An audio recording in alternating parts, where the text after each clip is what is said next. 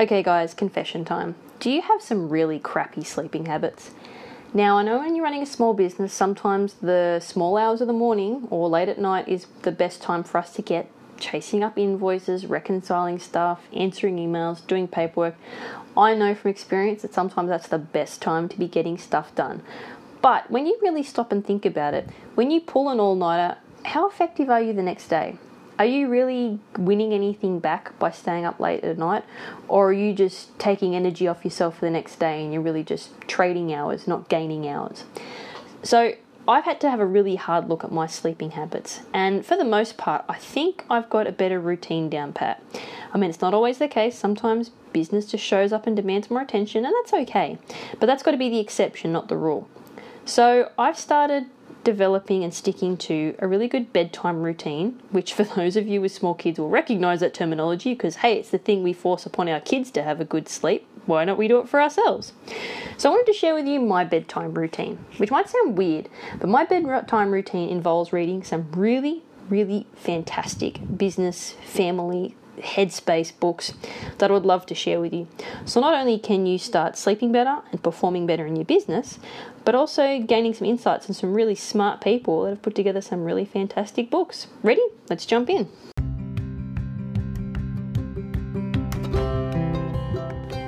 You're listening to Taking Back Joy, a more than marketing podcast.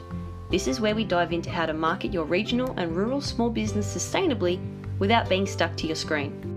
I'm your host, Meredith Page, and I was born and raised in a small town full of fantastic small businesses, and now I'm doing the same with my own family. I'm a marketing coach, a mum, and a wife, and I want to share with you everything I've learned and am still learning about juggling a family, business growth, mental well-being, and healthy boundaries.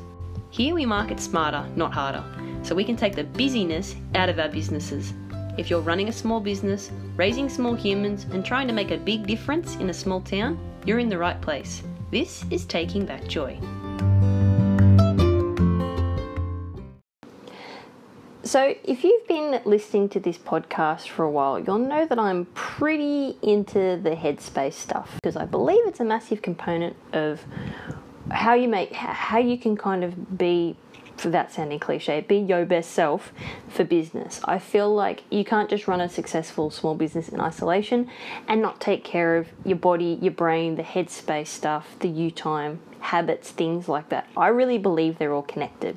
So, as much as we've been doing a bit of a deep dive into the more sort of intense headspace stuff in the last couple of episodes, um, I thought I'd touch on something a bit lighter in this episode, and that is one of the habits I've developed, which is, which is reading. So, I am the sort of person that struggles if I don't get a lot of sleep, and so I wanted to kind of tell you about why I fell into the habit of reading in the first place. And then I can sort of share with you some of my go to books if you're going to dive into like the self help small business book space. These are ones that I would love for you to share. I'm the sort of person that if I don't get enough sleep, I am not a very pleasant human being to be around. So I really needed to develop some smart habits around sleep. And I uh, part research, part just comparing notes with my husband, part kind of a gut instinct. I was using my phone way too late at night, and this is a habit I still fall into sometimes. So, this isn't like a one and done, the habit's not nipped in the bud. This is something I'm constantly reminding myself I need to do better at. But using my phone late at night was giving me really interrupted sleep. Like it was really kind of firing up my brain again when I needed to be kind of calming down. And so I found that when I was spending too much time on my phone right before bed, my brain was like whirring 100 miles an hour um, and I was finding it really hard to fall asleep. I wasn't getting a nice deep sleep. So I started then reading, or at least trying to read something Uh, in paper form too, not on a Kindle or anything like that. It had to be handheld paper away from screen. Because I believe there's also a bit of research too that suggests that the kind of light that mobile devices emit actually mimics sunlight. And so what it does is it throws off your brain chemicals and your brain doesn't actually because it's it's being hit with this intense light, it actually kind of doesn't know what time of day it is anymore. It's a it's a really efficient way to throw your body system out and have it go, oh, I don't know what, what day is it? What's the date today? So, and then you kind of fall into this false uptick of energy right when you're trying to wind your body down. So, I try really hard to kind of have screens off by like say 9 9:30 sometimes as we all know in small business, sometimes you just got to pull an all nighter to catch up and get stuff done. But so no matter what time of night that is, I always try to implement a wind down routine so I have a decent amount of time off screen, winding down before I go to sleep. Now, sometimes it means I'm winding down at midnight. So the screen goes off at midnight because I can't squeeze any more water out of the sponge. But then it's I have a shower, I go to bed, I read for a bit, and then I find that if I do that, if I go through the motions of having the bedtime routine, I can actually fall asleep better, and the quality of sleep I have is much better, even if it's only five or six hours because the kids are up early as well. I find if I'm going to have reduced sleep, it's at least it's going to be quality reduced sleep, not not too light, easily interrupted short sleep. Um, and it's funny that when we realized, like this minute I realized that, I also realized, like, wow, this is the sort of thing we get told as parents to do for our kids. Have a good going to bed routine. Hmm, maybe we should still be doing it as grown ups. So I'm a big advocate for having smart bedtime routines.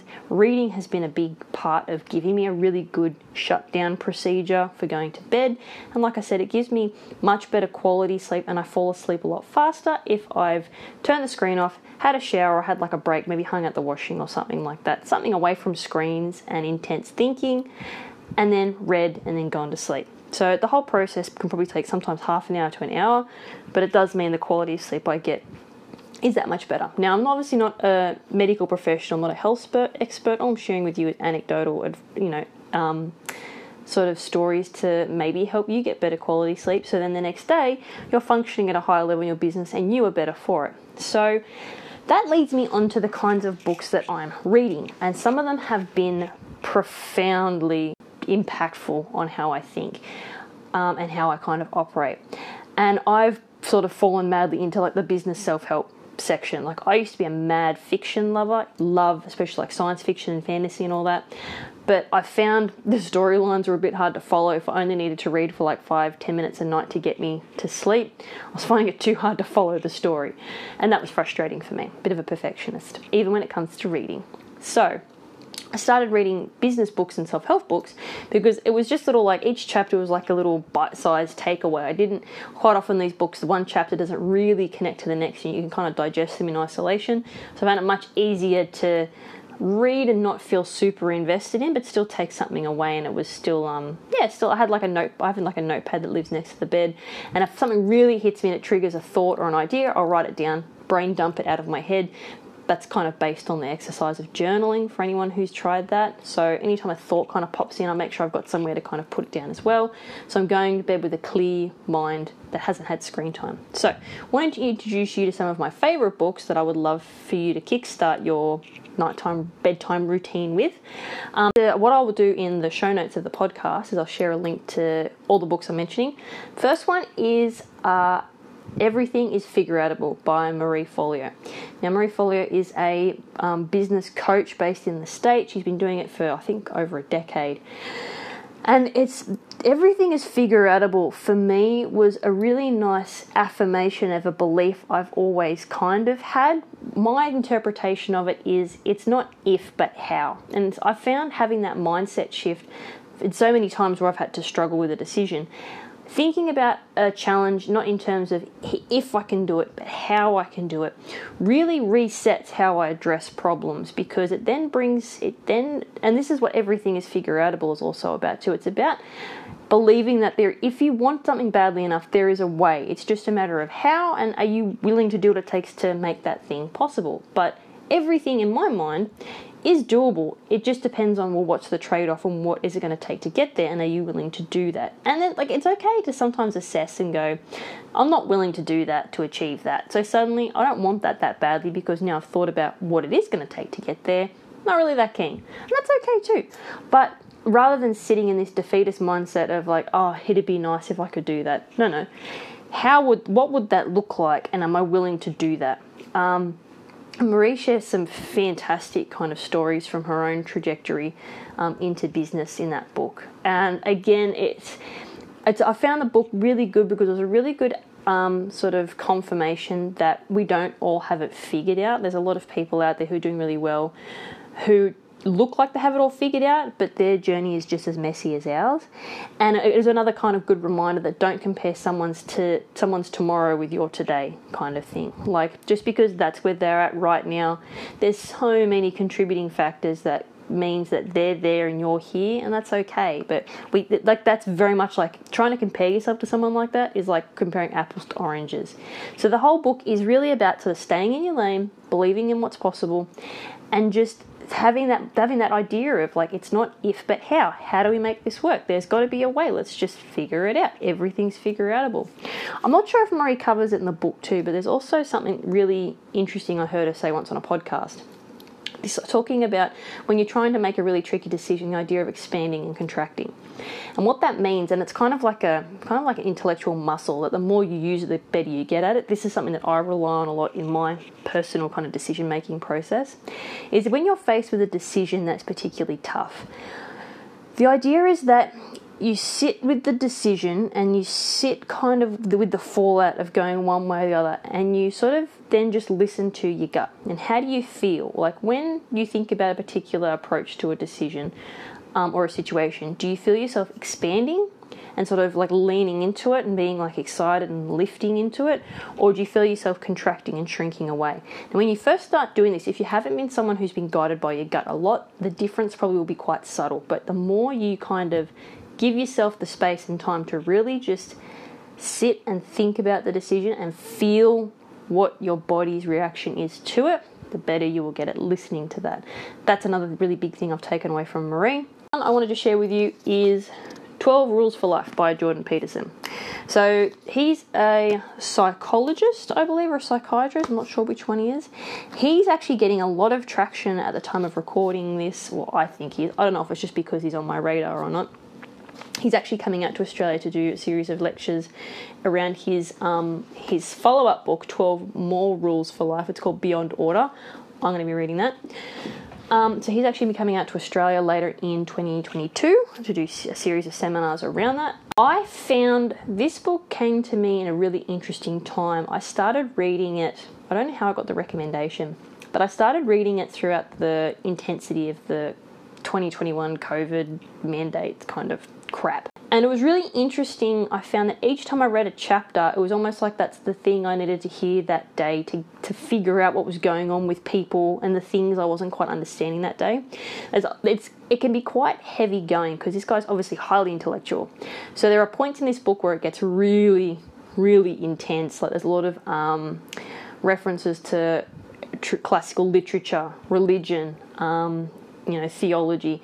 And he it, i actually kind of like the way that he uses religion as a um, extract of human thought from a particular point in time, and how it's kind of like an, uh, it's kind of almost should have like an Aesop's fable kind of element in our lives, where it's like, it's kind of like a series of universal truths and stories that we should be able to extract meaning from, and then to illustrate that further, here is all these references in classical literature that also paint the same picture and tell the same story.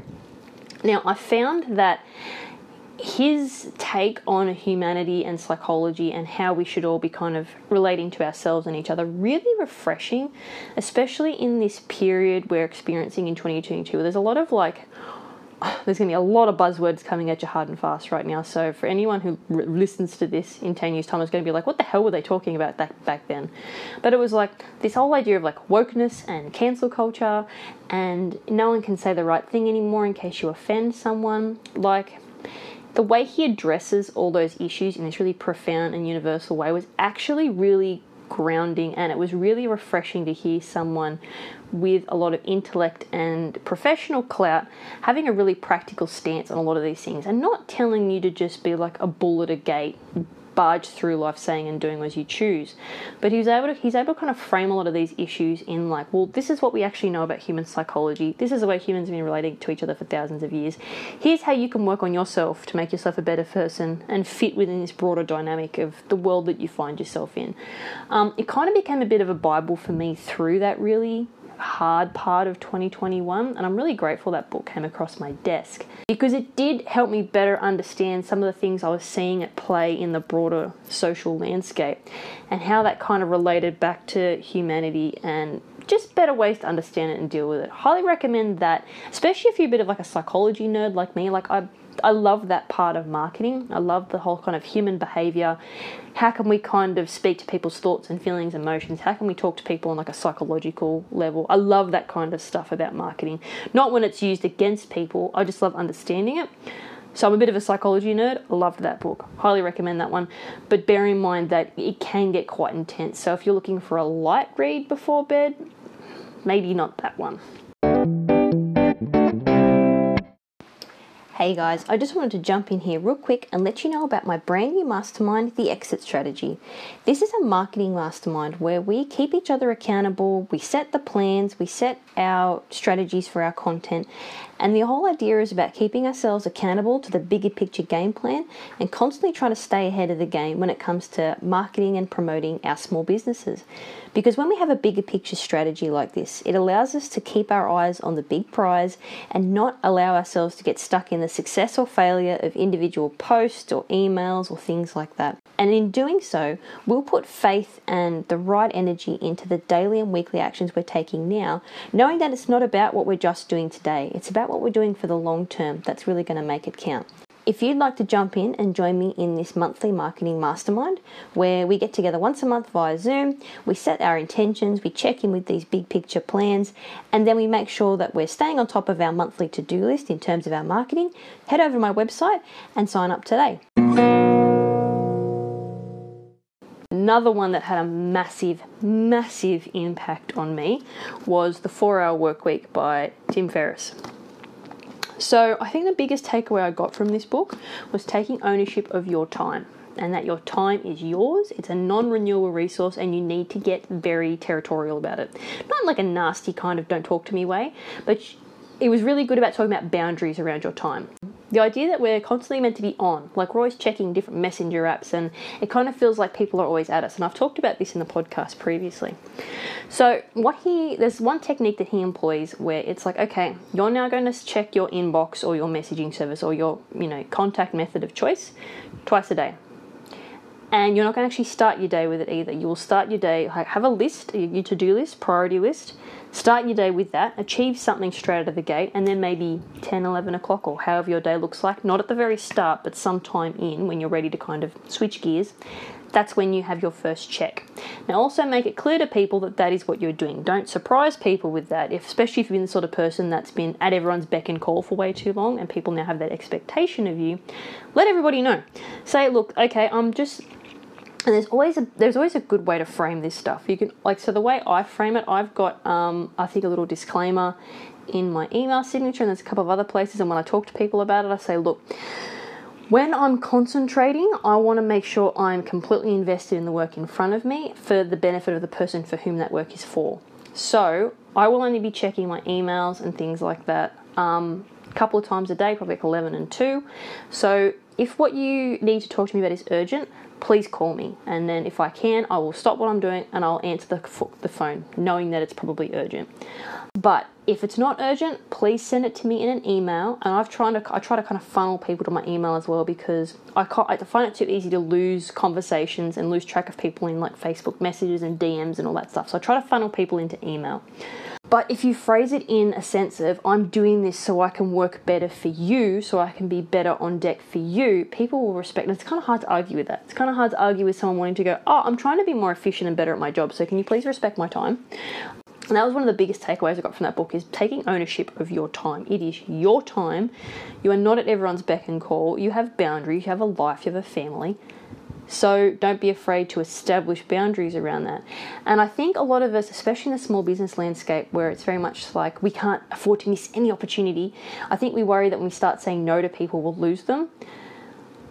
I took the leap and did this, my business has not suffered for it uh, if anything, what it does is it filters out the people who do expect you to be on demand. If that's not how you want to work, it's probably good to know that early in your relationship anyway. And then other people just respect it. And like, I think what it's good too is when we start being honest about this stuff with each other as well. So when we start being honest with the fact that, look, you know what, I'm not going to be responsive between five and eight because it's witching hour at my house. It's dinner time, bath time, bedtime, story time. That stuff's important. I'm just not gonna. I'm not gonna answer work calls during that time. Sorry, not well, not sorry. Don't apologize. The more that we talk about those things being important, the more it gives permission to the people we're talking to to also state that as a priority. So I think a lot of us are working on what we think are the expectations of other people in the room, and none of us want to kind of stand on our soapbox and go, I don't care what your expectations are, these are mine. These are my boundaries. You can have your own. That's cool. These are mine. I don't think. I think that a lot of time we don't want to be the first person to make that call. We don't want to be the first person to stand up and go, um, excuse me, just so you know, this is my hula hoop. This is where. This is my line. You can have your hula hoop. This is mine. Don't come in it. This is. These are my set times. This is my priorities. This is what I will do. This is what I will not do. Any questions? And I think too many of us are scared to have that conversation first. But when someone else in the room says that, it's very much easier for us to then go, "Oh, that's that applies to me." Just everything she said, me too. So don't be afraid to be the first person to state your boundaries because I guarantee the person you might be talking to goes, "Oh my god, thank you. Like I just I can't do first thing in the morning chats. Like after the school run, I'm a bit of a mess for half an hour just trying to get my head straight. If we could meet at 10, that'd be great." The more we're honest with each other about what our boundaries are and what's important to us, you may find more people are honest with you and you actually have more in common than you think. So, um, biggest takeaway from that: Four Hour Work Week by Tim Ferriss. Another one, oh, I loved this one. Um, you are a badass at making money by Jen Jen Sincero. I actually got this from my business coach. My first business coach when I wrapped up was the best like end of coaching session gift. This is just a really good practical chat about money and money mindset. Um, and the way this woman writes is hilarious. Like you can almost hear her voice in your head. And if you're the sort of person that's struggling with your headspace around money and value and things like that, really, really, really good read because it's just like talking to. It's almost like if you had a really good mate who's also really good with money and you go into the pub for a feed. Like that's what this book sounds like, and it is so so it's just really, really good intersection of like talking real shit about money and value and what you're worth and the hang-ups we have about it. And she's just like i've earmarked so many pages in this book. Um, so this is just a real like cut the crap kind of book. It's really, really. She has a whole series of them. I found this money one particularly good. I'm going to be very interested to read the other one she's got. But yeah, if money and the, what your attitude towards money, if you have what's called a scarcity mindset, we always feel like you're clutching at it because you're so worried there's not enough of it out there for you. Really good 101 level finance headspace book. Love that one. Another one that I love, and this is for all my small business peeps who are also mums and dads, and there's a lot of you out there. Parental as Anything by Maggie Dent. So she's an Australian. Now, what's her official? She's an, I think, I don't know if she's a childhood counsellor. Let me just see. She's a parenting author and educator. Um, I know this isn't exactly business related, but the more we can learn about the things we're struggling with in our lives, the better we can handle them. That's my philosophy. In this case, it was my very intense then two year old when I bought this. He had a shocking, like his terrible twos were terrible. He is an absolute delight now. Like he's still challenging and he's still, I'll be frank, a shit stirrer. Like classic example, I was toilet, not toilet training, but you know how some days they just they kind of forget they're toilet trained well, anyway, I was having one of those mornings this morning with my two year old, and only was I three year old, he's, he's now three, not only was I dealing with that, but I had to address him as Mario the whole time because he was no longer his name. He was Mario because he was playing Mario and Luigi with his friends at school.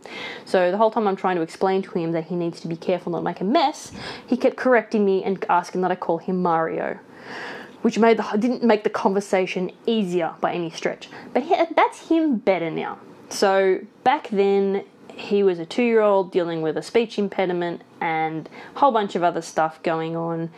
And P- P.S. He was also a two year old in 2020. So all the shit that was going on in 2020, on top of what he was struggling with personally, with like not being able to articulate himself. And I was just looking for how can I better understand this kid? He's not broken, he's not bad. I can see that he's not naughty and he's a very loving child. Like he's very affectionate he's the one that will just come running up to me and just go, oh, I just love you, mum. Like, he's beautiful. Something was going on with him. I just need to better understand him because my oldest child is one of those kids that makes you look amazing as a parent. Like, and you think it's you until you have another one. My seven year old is the sort of kid who, who just would sit in the corner and do puzzles for hours or play with blocks and just do as he's told and would just put things away. And I was like, guys, it's just rules and boundaries. Like, parenting's not that hard. And then I had my second one and I was like, oh. Oh, he was just so I'd have a second one. I see. So, Maggie Dent, this parental is anything. Biggest thing she talks about is roosters and lambs. Now, anyone who's heard, she also does a podcast. Um, anyone who's heard her talk will recognize her analogy for roosters and lambs. And as soon as I read that, I was like, oh, I have one of each. That explains it. So, lambs being like the softer, sensitive, probably pro- more prone to anxiety, which is my seven year old to a T. And then you've got your roosters, which are loud, boisterous, kind of bull in a china shop types, very much my three year old. But it was really good how she sort of talked about how unpacking those personality types and what you can do to kind of support what each of those personality types needs to feel confident was really good because it meant that I knew it just helped me better understand how I needed to parent both of my kids differently, what they needed different times, and just how they responded to situations, challenges, feedback. It was just again, it was really one of those really good books. Was like know what you're up against, so you're better equipped to handle it. Don't suffer in silence. Educate yourself. Put yourself in a position to be better equipped to handle it, and it's great. And like parenting books for me are probably right up there with um, self-help workbooks now. Like I just, the more knowledge I can acquire about what kids need, what my business needs, psychology, all that kind of stuff it's just just more knowing. More knowing makes you better equipped for challenges because you just you have more tools in your toolbox to handle them.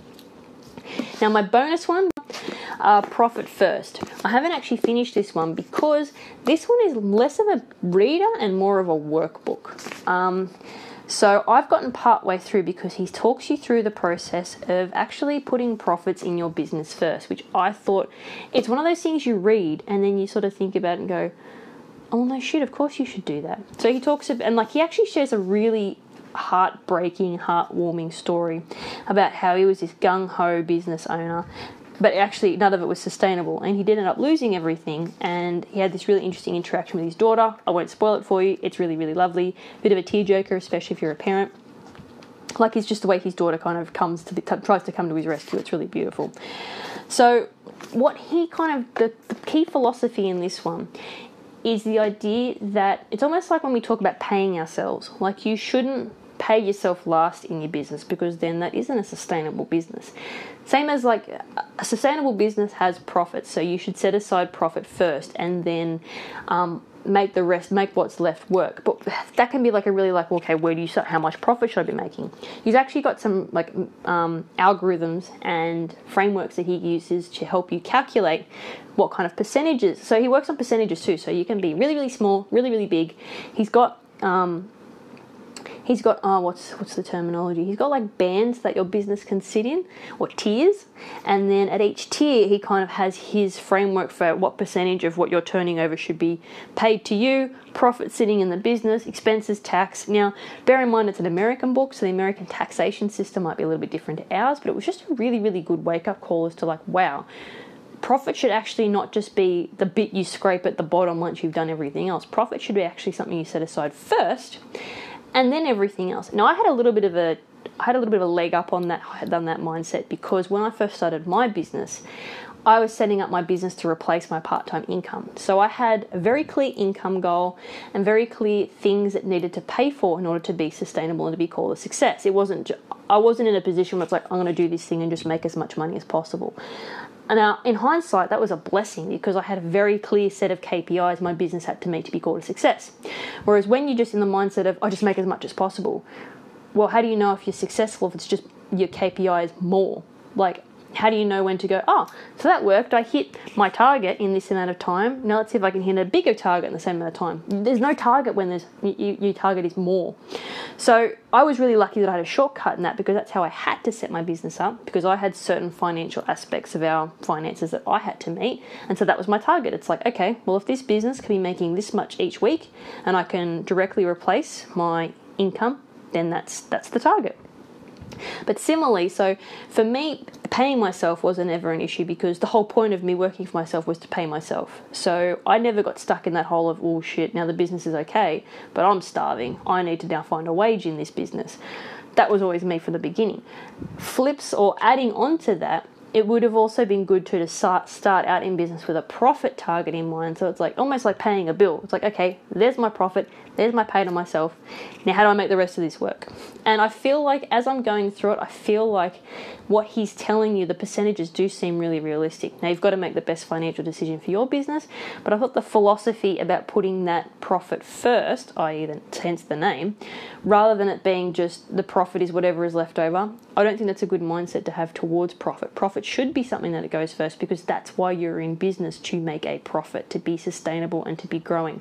Really good saying that my dad told me once was that if things aren't getting better, typically they're getting worse. Things rarely stay the same. So that that ties in nicely with this idea of profit first because it's like if you're not making profits, there might be a good chance you're making a loss. So guys, I really hope that that's given you not only like a reason to start developing some healthy habits around your sleep and around going to bed at night so you can be performing at a higher level in your business, but also a good start on some books that can, because I know what we're all like. We're all small business overachievers, and it's like, how can I squeeze as much value and productivity in everything as possible? That's my mindset anyway. So, this is going to mean that your wind down technique going to bed might also be super valuable for your headspace and your business and your family as well. Um, other than that, guys, thank you so much for sharing space with me and letting me into your ears, and for those watching, into your eyeballs, I guess. Um, I'll see you next week.